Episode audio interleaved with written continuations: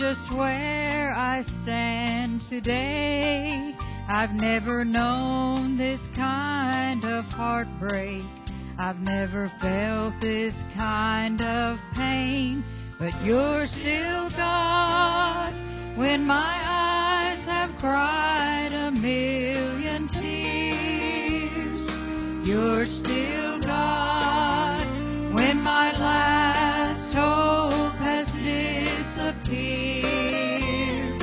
You're still God, and I know you'll make a way somehow. You're still God, and you're holding me right now.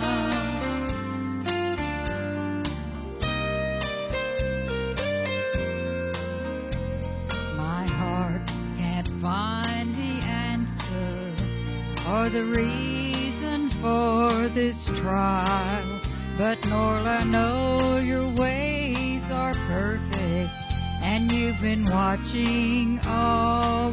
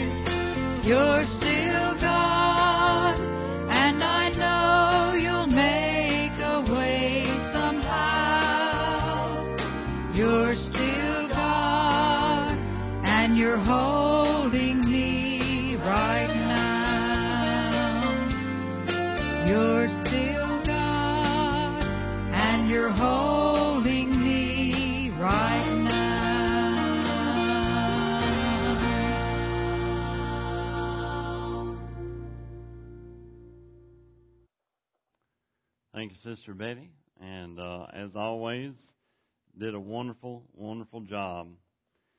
Uh, let's head to God's Word, Acts 17. Let's go ahead and dive off into it. the Word of God has to, the title, the message, I hope you picked up a bulletin. You can kind of follow along. Is All I Want is Jesus. I think about uh, Christmas time, and uh, I remember a song, All I Want for Christmas is My Two Front Teeth, or something like that. And uh, what what do we want for revival? All I want. What do I want? And that's a good question to say or to ask yourself this morning. What do you want from revival? Uh, matter of fact, this morning you can say, well, all I want, somebody could say this morning is my health. I just want my health. All I want is a right relationship with God. All I want is a, a good marriage. All I want is a, uh, uh, for God to take care of my kids. Some of y'all are in a lot of, I think about the Woods family, a lot of transition, a lot of different transition there. And, and many of you have had a lot of transition in your life, uh, whether it be this last year or whatever. There's a lot of stuff happening. What do you want from God this morning? If you could have anything, if God would give you anything you wanted, what would it be? That's a pretty significant question, isn't it? A lot of times what we want is physical. Well, I, want my health restored. Nothing wrong with that. But did you know one day, uh, what about something spiritual? I want somebody to be saved. My family member is lost. Did you know all of us and I there's nothing wrong with praying for health, but one of these days our everybody's health is going to fail. I mean, all of us we're only living here for a short time when we want God to take care of us. And I think about what the Paul made a transition in our text and uh but I've got a few things I want to talk about for revival begins tonight.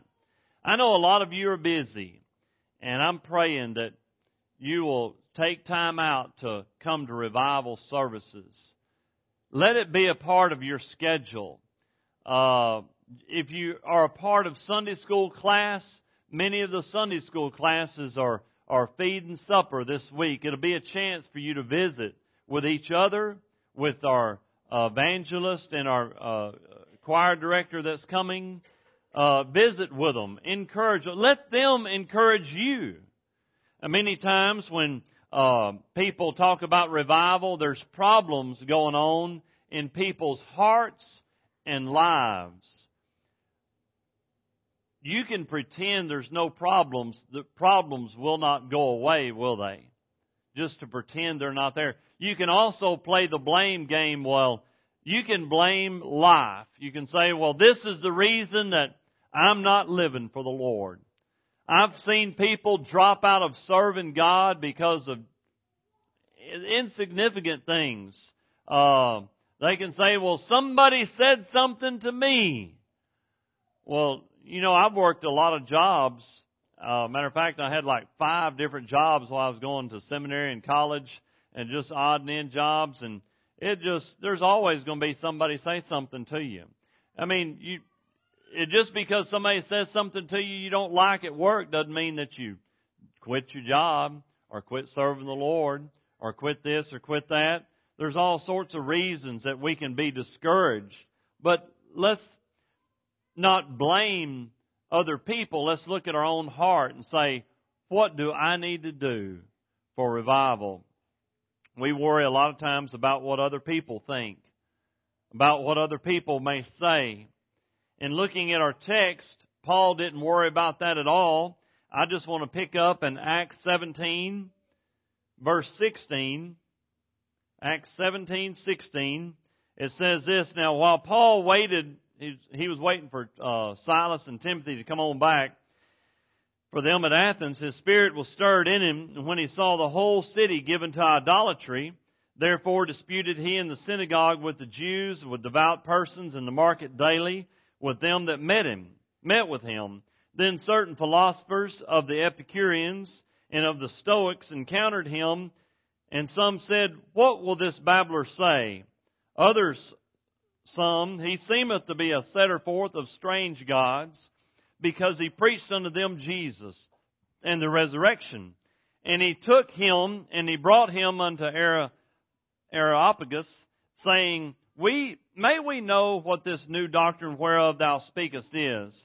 For thou bringest certain strange things to our ears, and we know therefore what these things would mean. And for all the Athenians and strangers which were spent their time in nothing else but either to tell or to hear some new thing. Then Paul stood in the midst of Mars Hill and said, You men of Athens, I perceive that in all things you are too superstitious. In other words, they believed anything that came along or they just wanted to hear a new tale.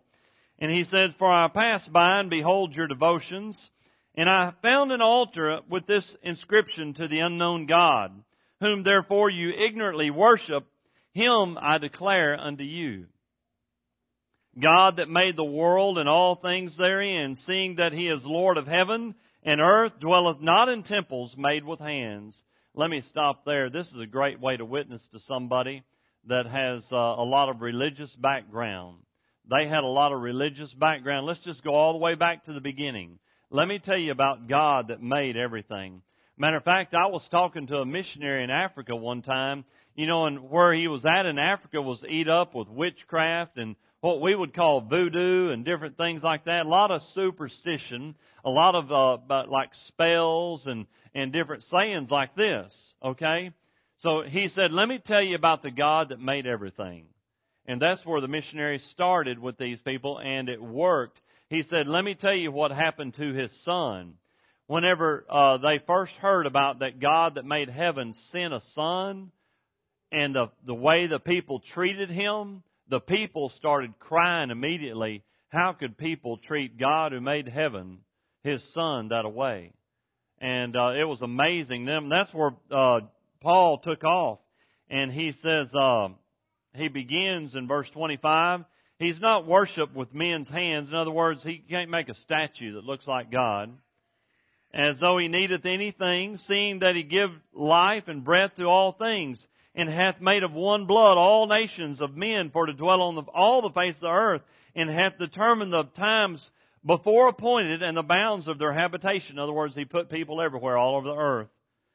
That they should seek the Lord if happily they might feel after him and find him, though he be not far from every one of us. For in him we live and move and have our being as certain also of your own poets have said. So he's already quoting their own poets. For we are his offspring, for as much then as we are the offspring of God, we ought not to think that the Godhead is like unto silver or gold or silver or stone graven by art of men's devices. And the times of this ignorant God winked at, but now commandeth all men everywhere to repent. Behold, he hath appointed a day in which he will judge the world in righteousness. So right there in 30 and 31, you have, you're saying everybody needs to repent. Repent of what? That we're all sinners. And what else? Next it says this, He's going to judge. Did you know all of you are going to stand before God? Every one of us in this room are going to stand before Almighty God. He's going to be our judge. And then it says in verse 32, well, it says, He hath given assurance unto all men in that He hath raised him from the dead. Talking about Jesus. And when he had heard of the resurrection of the dead, some mocked, and others said, We will hear thee again of this matter. So Paul departed from among them, howbeit certain men clave unto him and believed, among the which was Dionysius and Areopagite, and a woman named Damaris, and others with them. After these things, Paul departed from Athens and came to Corinth. Now, if you will, so he left Athens and he went to start a church in the city of Corinth. Head to 1 Corinthians chapter 2. 1 Corinthians chapter 2, verse 1. That's just a few pages over. Now, I know this is a lengthy reading, but let's get after it. And I, brethren, when I came to you, came not with excellency of speech or wisdom, declaring unto you the testimony of God. For I determined not to know anything among you save Jesus Christ and Him crucified. And I was with you in weakness and fear and in much trembling, and my speech was, uh, and my preaching was not with enticing words of man's wisdom, but in demonstration of the Spirit and of power, that your faith should not stand in the wisdom of men, but in the power of God. Uh, I remember one time whenever uh, Vince Lombardi, the famous coach of the Green Bay Packers, he had got disgusted after the Green Bay Packers had lost a football game. And he said, fellas, we need to get back to the basics. And he grabbed a football and he said, this is a football. Now that's getting back to the basics, okay? And sometimes I think we, you know, get caught up in you, y'all come to church and you come to church on Sunday morning or ever how often you come and we get caught up in life, but we forget what it's all about. And basically they were going through the motions of playing the game. And here Paul, there, no, there's nothing wrong with what Paul did there at Athens. He preached with a lot of wisdom, a lot of intelligence, and he preached but he was stirred in the spirit and he preached with enthusiasm but the thing is is that he debated with uh kind of like you know, trying to argue somebody into heaven. Man, he is, man, he's full of wisdom and there's great things about debating and saying, well, you believe this and I believe this. Well, what about this and what about that? That's asking questions and questions are good. But you know, when he, then the Bible says he left there, there was three people mentioned that got saved. And that sermon was worth it if that's all that got saved in Athens. There's never a recording the fact that there was ever a church there at Athens. Athens, Greece. I mean, it's still there today. But guess what? Paul said, okay, I'm moving on to where God wants me. He went to Corinth, and it says here when he got to Corinth, he said, well, man, I'm, I debated some people and I did this with some people, but when I got to Corinth, I changed my strategy. I just need to get back to the basics. And here in our text, in 1 Corinthians chapter 2, it says, verse 1, I just got through preaching with a bunch of fancy words, and when I got to Corinth, they're country folks, and so I'm just going to leave the fancy words off, and I'm just going to preach Jesus. That's basically what he's saying here in very simple terminology. If we want revival, let's boil it down to the basics. What do we need to do to have revival? I want to ask all of you, we cannot have revival if we're not saved. And I want to ask every one of you in this room this morning, are you saved? Are you going to heaven when you die? Think about it. That's just a point blank, easy question. When you die, when you draw your last breath, are you going to heaven? The only way to go to heaven is to have a personal relationship with Jesus. How do you do that? Ask, realize you're a sinner and ask Him to save you. Don't just say, I believe. Believe it. That's like saying, I believe in George Washington. You can believe that anybody existed. That's not asking Him to be your Savior, just saying, I believe that Jesus, you can even say, I believe that Jesus is the Son of God. Well, the devils even know that. Asking Him, saying, I am a sinner and I need a Savior. Asking Him to be your Savior. Folks, I'm, I'm trying to boil it down to the basics. What is it going to take for revival? Some change is needed. I ask you, I mean, some people say, I, I believe I'm saved. Well, do you remember ever asking Jesus Christ into your heart? You know, I think about what life is all about. Notice again, verse I'm in, I just want to hang out. If you have your Bible or whatever, just keep it open to 1 Corinthians chapter 2. He's saying, I tried not to be fancy in verse 1. Verse 2 says, I determined not to know anything among you save Jesus Christ and Him crucified. Jesus died for you. He died and rose again so that you could go to heaven. Are we going? You know,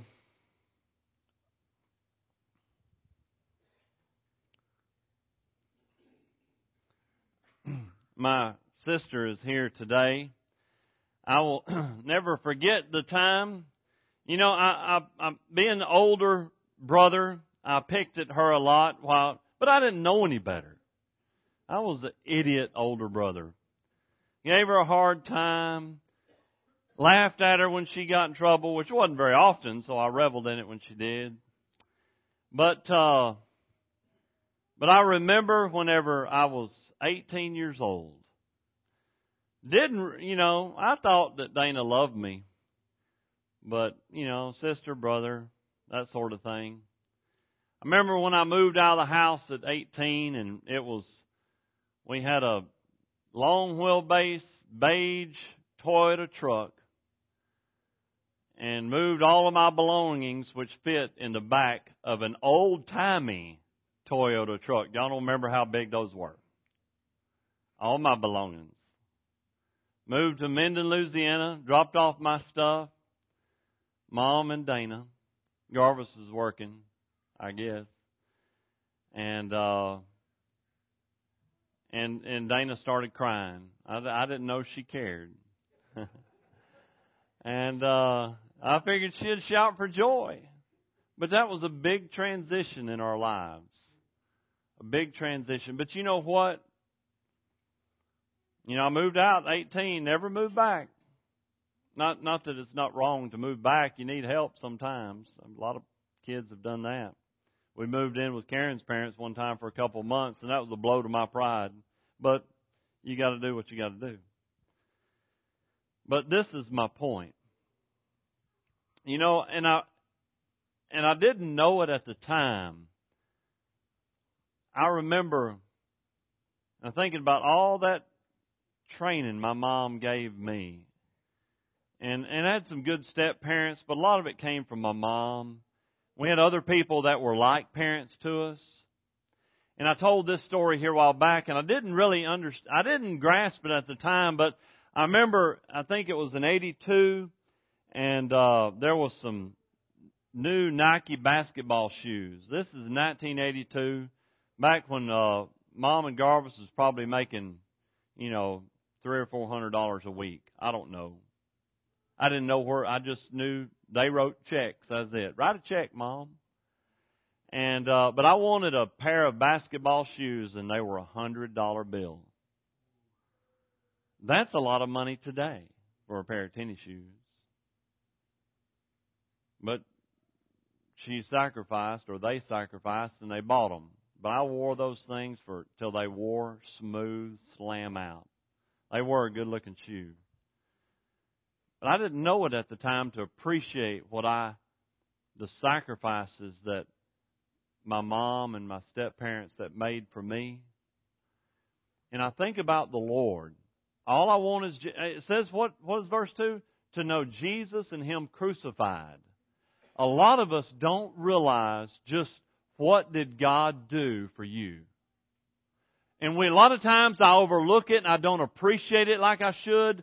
What did God do for me? What did he, and what is right now, a lot of you are appreciating your blessings. But did you know this? Matter of fact, I was reading a book by, uh, and, uh, uh, Brother Darren asked me about, uh, when I told about testimony of Jim Elliot, he said, "Where's that DVD? I'd like to look at it." And, out of our library, and I was reading uh, one of the quotes I've got is called his journals. Now he was the missionary that was killed at 28 years old in the Ecuadorian jungle in 1956. And he made a statement that I'm going to make to you, and some of you'll get it and some of you won't. Here's the statement. Before and it says a man, but I'll just qualify it as a person. Before a person can be used of God greatly, sometimes God has to wound them deeply. Before a person can be used by God greatly, sometimes God has to wound them deeply. But after he wounds you, how you react to the wound is whether or not you'll be used by God greatly. Because sometimes God allows a wound to occur in your life. And how you react to that wound is between you and Him. How you react to your tragedy, your hurdle, or whatever obstacle there may be in your life. And I, folks, I believe that. I believe a lot of times, oh, by the way, you know, after Brother Darren gets through with it, you can get it, or you can just read the book, whether you're a book person or a DVD person. The, later on, when all those missionaries were killed, their wives went in there to those savage Indians and led them to the Lord.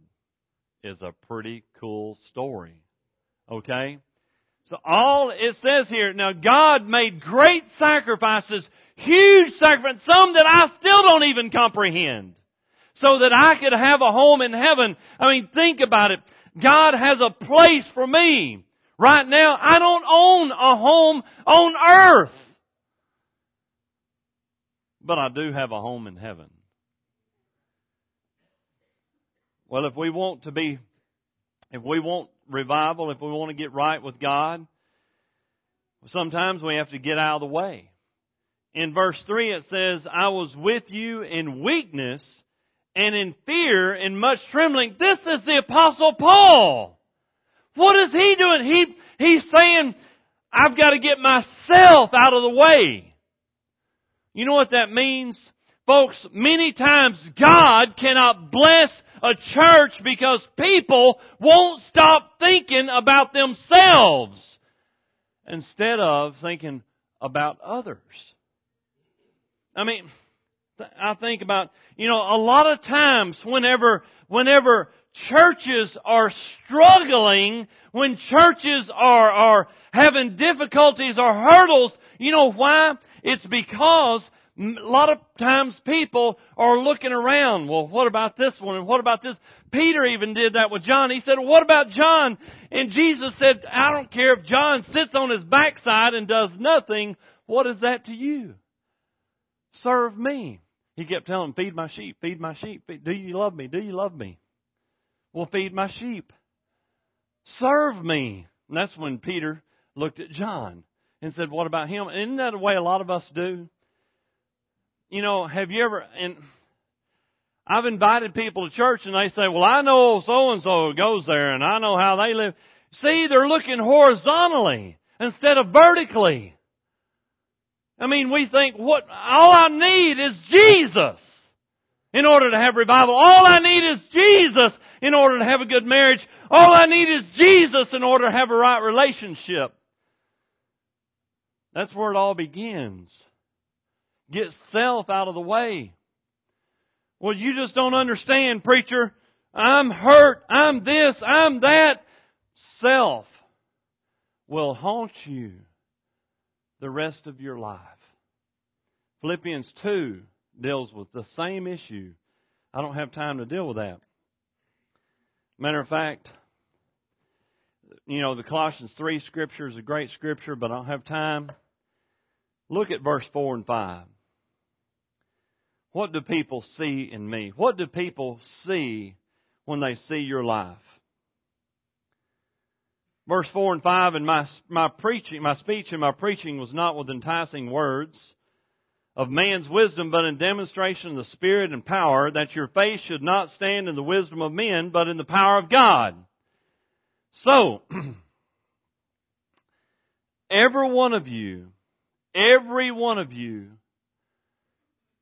and myself included, have a reputation. Every one of you have a reputation. Now, y'all know what a, now I'm fixing to give it to you in, in country terminology. All of you can understand that. What is your reputation? Your reputation is what people think of you. Right or wrong. Well, people misjudge me. They don't really know what makes me tick. Well, if you're putting it out there, that's all people see. So your reputation, right or wrong, is what people think of you. You know what your character is? Your character is what you really, who or what you really are when nobody else is around. Your character is who you are, no matter what anybody thinks of you. And it's usually just between you and God. Does that make sense? Reputation, character. So, So, listen to me very closely, very closely. I'm trying to make this as simple as I can. If you want revival, stop thinking about your reputation, what other people are thinking of you, and just worry about your character. Your character is just between you and God. We need to, and, and that's what Paul's saying. I came, I tried to put away myself, and I wanted people to just see Jesus and I, I wanted people to say, there's a man of God. That's it. They saw the demonstration of the Holy Spirit in my life. Now, I ask you this. Can people tell that you're a Christian? I mean, whenever people are around you, when people listen to you, what are the first, I mean, are you lifting up the Lord? Are you tearing others down? Are you lifting up people? do people, when they leave your presence, are they encouraged or discouraged?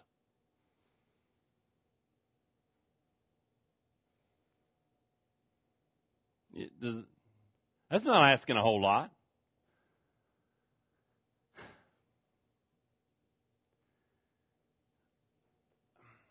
Here's a good, here's a tough one for me. When people leave my presence, are they uh, closer to God or further away from God? You see what I mean?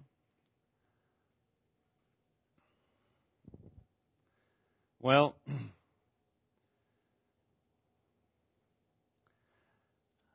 I know it's about 1203, so I'm going to just pull out the big double barrel, and my big double barrel is Jeremiah 29. Jeremiah 29. Let's end with a big double barrel. This scatter shotgun will get us all.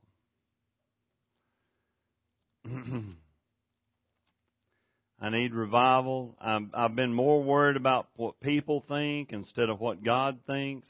My character's not what it ought to be. And in Jeremiah chapter 29,